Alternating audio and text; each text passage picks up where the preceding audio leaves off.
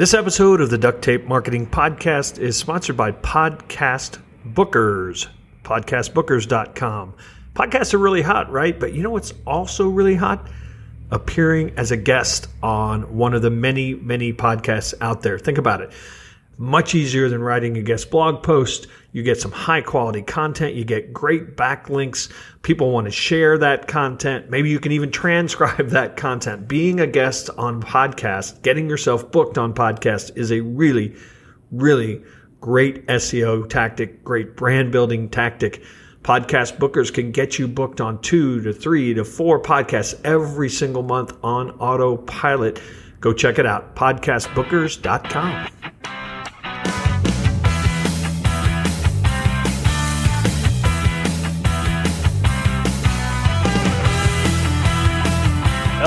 welcome to another episode of the Duct Tape Marketing Podcast. This is John Jantsch, and my guest today is Troy Dean. He is, like all of us, an online speaker, coach, consultant, podcaster, but he's also the founder of WP Elevation, which is the world's largest business community for WordPress consultants. So, Troy, thanks for joining me.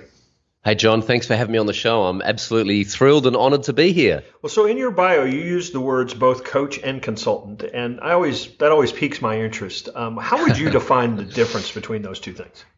Well, the truth is, John, I just haven't decided which foot, which camp I want to have my foot in. Uh, so, so I, I learned many years ago. I had a public speaking mentor who said to me, "A coach is someone who facilitates." You to swim the laps and win the race, whereas a consultant actually gets in the pool and swims some of the laps for you. Um, and that's always kind of stuck with me. Um, I do less consulting these days. In fact, I, I, hardly do any consulting these days. In other words, I don't actually spend any time on the tools working on projects, working on client projects. I do a lot of coaching where I help our customers understand the pathway forward and then they go and implement and execute and I keep them accountable.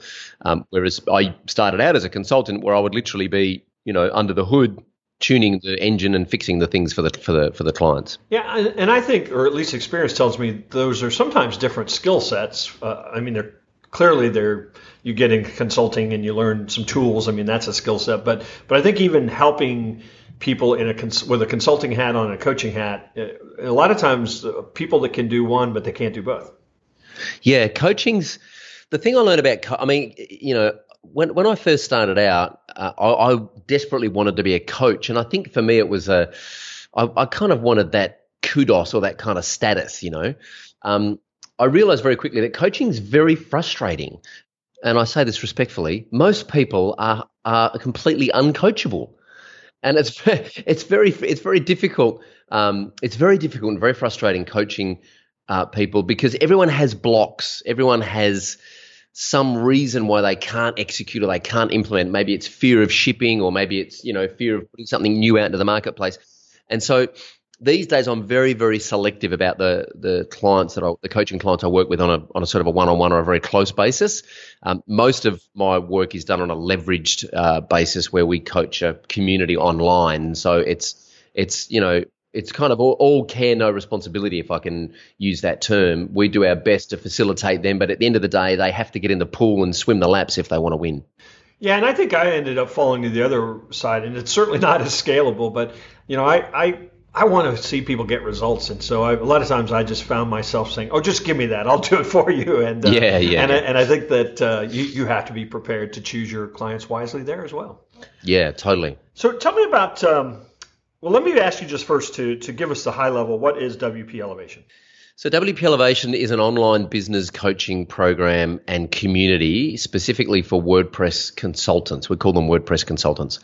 So, it's a it, it comprises of a six week course that our students go through to basically learn best practices about running a business as a WordPress consultant. Most of our students start out as freelancers. They might be working from home or working from a small co working space, and they really want to kind of mature and grow up into a, a real business. Um, and that's the journey that we take them on. And then once they graduate from their course, they're part of our our online community, which is a really healthy, strong community of uh, of WordPress consultants from all over the world helping each other. And we roll out fresh content and webinars and coaching calls throughout the year.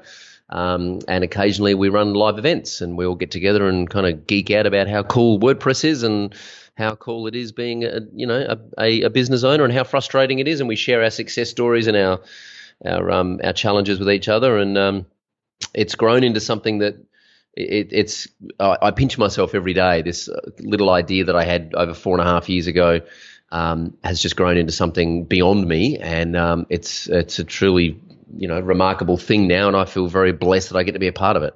Well, let's talk about. Uh, I'm going to come back to that community idea, uh, but let's talk about WordPress for a minute.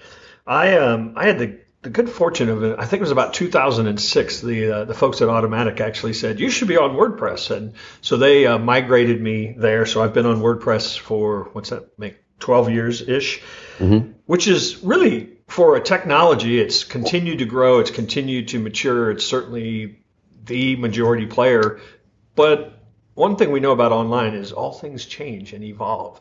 Um, mm. in, in your view, is WordPress still undeniably the best tool, or are some people and frameworks catching up to the point where it might actually be something to keep tabs on? Well, it's a good question. And, you know, I'm going to give you one of those really sucky answers, John. It kind of depends. Um, you know, it depends on your objective. Is it the is it the quickest and easiest tool to get a minimum viable product out the door and get some kind of you know product market validation? No, it's not. You can use something like Squarespace or Wix to get an amazing website done very very quickly and very cheaply and prove a concept. The thing I love about WordPress is its flexibility and it's customizable. So the the real power in WordPress came when they when they released the plugin architecture, which basically allowed other developers to write little pieces of software that extend the functionality of WordPress, and they call them plugins. And when I discovered WordPress back in 2007, the first thing that happened is I discovered the plugin repository, which is this free repository uh, over at WordPress.org, which has now over 30,000 plugins that you can download and include in your website for free. And they most of them are usually very well supported by developers who do this because they're passionate about it, but they also do it because it's good positioning for them to be contributing to the project and it helps raise their profile. The other thing that WordPress has got that I think some of the other um, competitors just cannot match is the sense of community. WordPress is an open source project. It was started. Um, it was started by um, Matt Mullenweg leaving a comment on a blog. Um, Mike Little in the UK then responded to that comment, and they, on opposite sides of the planet, started collaborating on this piece of software. And that's really the spirit of WordPress: is this open source collaboration. Uh, by people volunteering their time, and it's really, and that's that community's been around for a long time now, and that's really that's a really hard thing to penetrate, so or to to try and compete with. So I think there are other tools that serve other purposes, but I think WordPress is going to be here for a long time just because purely because of its flexibility and what you can do with it. So I, don't want to go too far down the, the, the technical rabbit hole here with folks as I want to get back to um, the consulting and the community. Uh, but uh, there's some big changes coming to WordPress uh, architecture that may impact this very thing you just spoke about. Um, is that something that, that you are following? Um, not really. I mean, I what I what I are you referring to Gutenberg and yes. the yeah. So so what I do know is that WordPress is written on written in PHPL and relies on a MySQL database, which you know, if you were starting a web app or a piece of software today, you pro- you might not do that. You might not make that decision um, for a number of reasons. Uh, Gutenberg is a new uh, sort of, uh, I hesitate to call it a drag and drop kind of um, content builder that they are building, and I believe they're building it on a JavaScript framework. I can't remember the name of it off the top of my head. It's not, um, it's not Ruby. It, no, it's not Ruby. Um, they're building it on a on a JavaScript framework, which the name escapes me. Um, but Matt Mullenweg has said publicly that the, one of the biggest challenges that WordPress has moving forward is the availability of good JavaScript developers. So I think as the technology evolves, and, and I'm not a, you know, it's been a a while since I was cutting code in code editors, so I'm not the best person to ask. But I think as technology evolves, they're doing their best to keep up with what is scalable and what is what is fast and what's economical from a um, you know just a, a, a, scalability and a usability point of view. I mean, you've got to remember the same piece of software that we download for free and use to power our websites is the same software that powers WordPress.com, which powers millions of blogs all over the world. So there is this challenge of of of um, you know making it a great piece of software for business owners like you and I, but also doing it in a way that it can scale and support millions of websites. So. Um, I, I, don't look. I don't think any tech. I mean, they've got a great tech team. There's a really there's some very smart people that contribute to the project. I don't think there's any technical hurdle that they won't be able to overcome. Um, and I'm really looking forward to seeing what WordPress looks like in three years' time because I think it will be very different to what it is now. I mean, they they bought WooCommerce a little while ago, and I think it's only you know, I mean, I think they've got probably got Shopify in their sights, and it's only a matter of time before they really put the foot on the pedal there. So it's going to be interesting to see how it unfolds. I think there'll be a lot of whining from the. Um, the plug-in community because I think they're going to have to rewrite a lot of code, is what I understand. Yeah, um, we'll that's have, a that's a good thing, John. Yeah, that's right. That's a good. We have plugins. We're going to have to rewrite ours, and that's a good thing. It keeps us on our toes. Well, and we'll have some links to uh, uh, some coverage of uh, the this Gutenberg uh, idea that uh, that we rounded up for you. So, what does a WordPress consultant look like? If I'm a small business owner, and I have many small business owners that are listeners, what would a WordPress consultant look like? And would that differ from somebody that just says, hey, I can do WordPress and I can do, you know, I'm on Upwork and I can do this and I can do that? Yeah, it's a good question. So, uh, um, the way that we define a WordPress consultant is a WordPress consultant is someone who sits between the client and the technology. They may or may not be actually using the technology and coding. They may have a team that's doing that for them, but they sit between the client and the technology and they really design solutions for the client and WordPress is at the core of those solutions that they design. So they may be using, you know, HubSpot as a CRM, or they may be using Mailchimp or Infusionsoft. Um, but they're they're and they might be using, you know, other tools. They might be using Shopify. They might be using, um, you know, other other tools to serve other parts of the business. But WordPress is the hub and the core of the technology solutions that they provide. And so typically speaking, what, what, you know, the fundamental difference between a WordPress consultant and a WordPress developer that you can hire on Upwork is our, our guys will walk into a small business and they'll start asking lots of questions rather than just taking a brief and saying, okay, this is the functionality you need. I'll scope it out. I'll tell you how much the code's going to cost. They start asking questions and they start uncovering. Uh, they, you know, they do, you know, deep dive discovery sessions, and they start uncovering the truth in the business and, and, you know, really what's going on, and they help design business outcomes rather than technology solutions. WordPress just happens to be at the core of those solutions, uh, but they're they're looking to add as much value to that business owner as possible, rather than just being a, a you know a code coder for hire.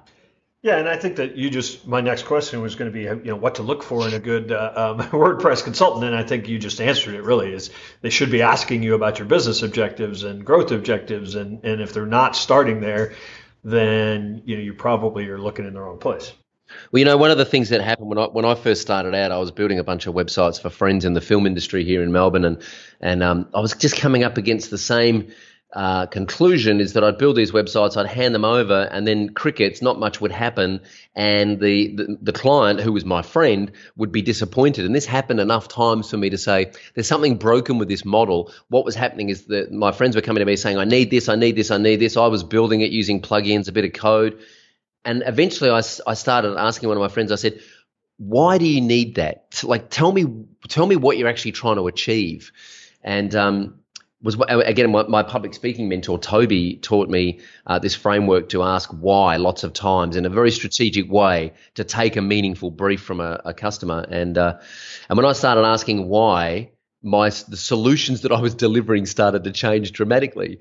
Um, they were asking for this plugin and this functionality because they thought that's what they needed. They don't actually know what they need. That's why they're hiring us as consultants to solve that problem. They know the outcome that they want, but they're not exactly sure the best path to get there. If they were, then they'd be in the business of being a technology consultant, but they're not. They're in the business of running a post production studio.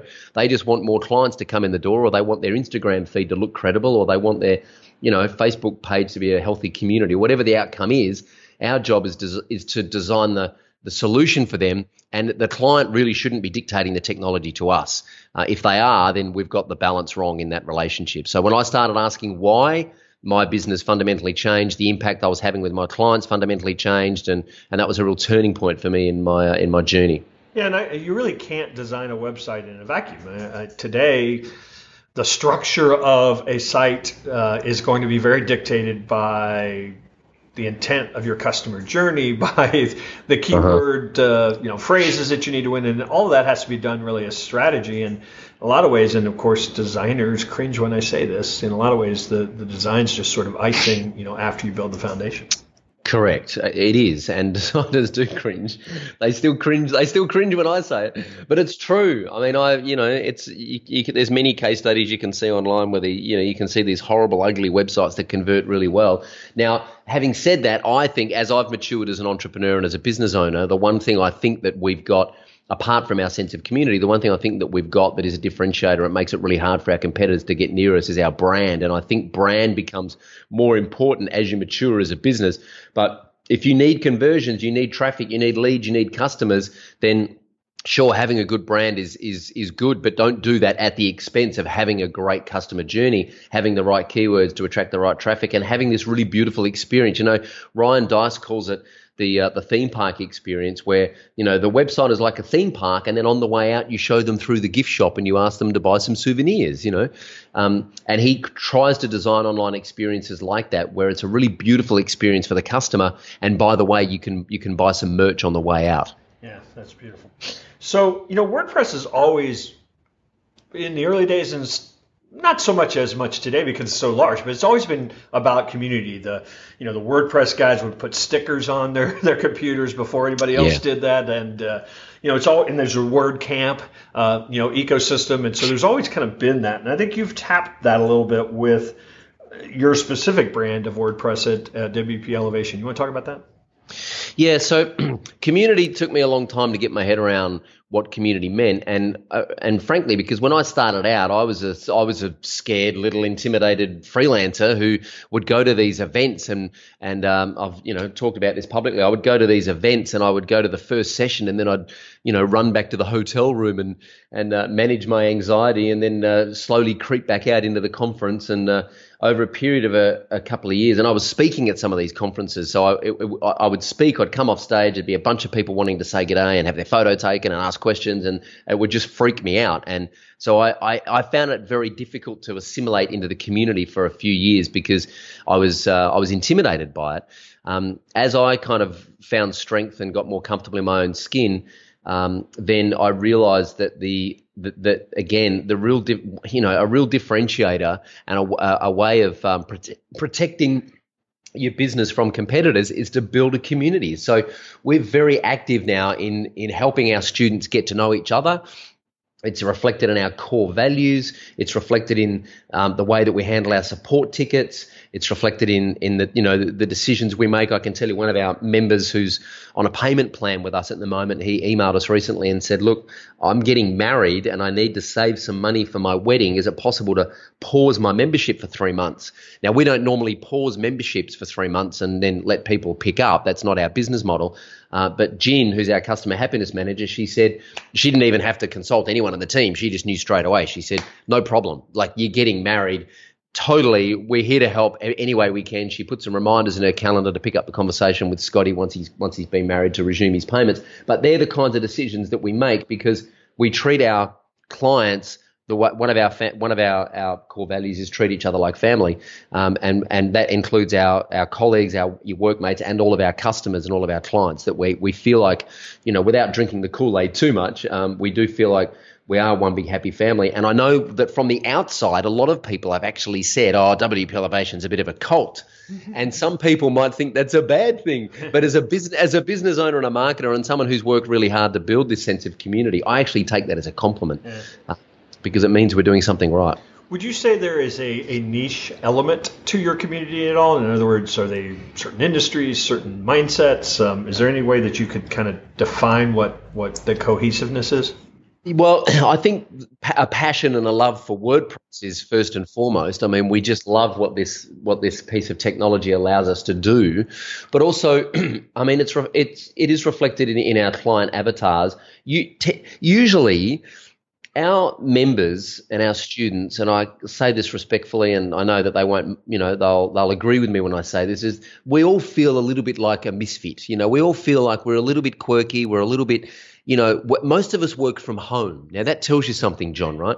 If you work from home, it's usually because you don't want to hang around with a lot of other people in a corporate workspace because other people tend to freak you out a bit. So a lot of us work from home. A lot of us are a little bit nervous. A lot of us are a little bit kind of, you know um, very, very eager and enthusiastic to build our own business. We, we have families to support. We have dreams and goals that we want to achieve. And so having our own business is very important to us, but we don't really know how to do it. Most of us haven't been to business college or, or, or business school. Most of us don't come from corporate. Most of us come from kind of freelancing or some kind of artistic endeavor. There's a lot of photographers and musos in our community.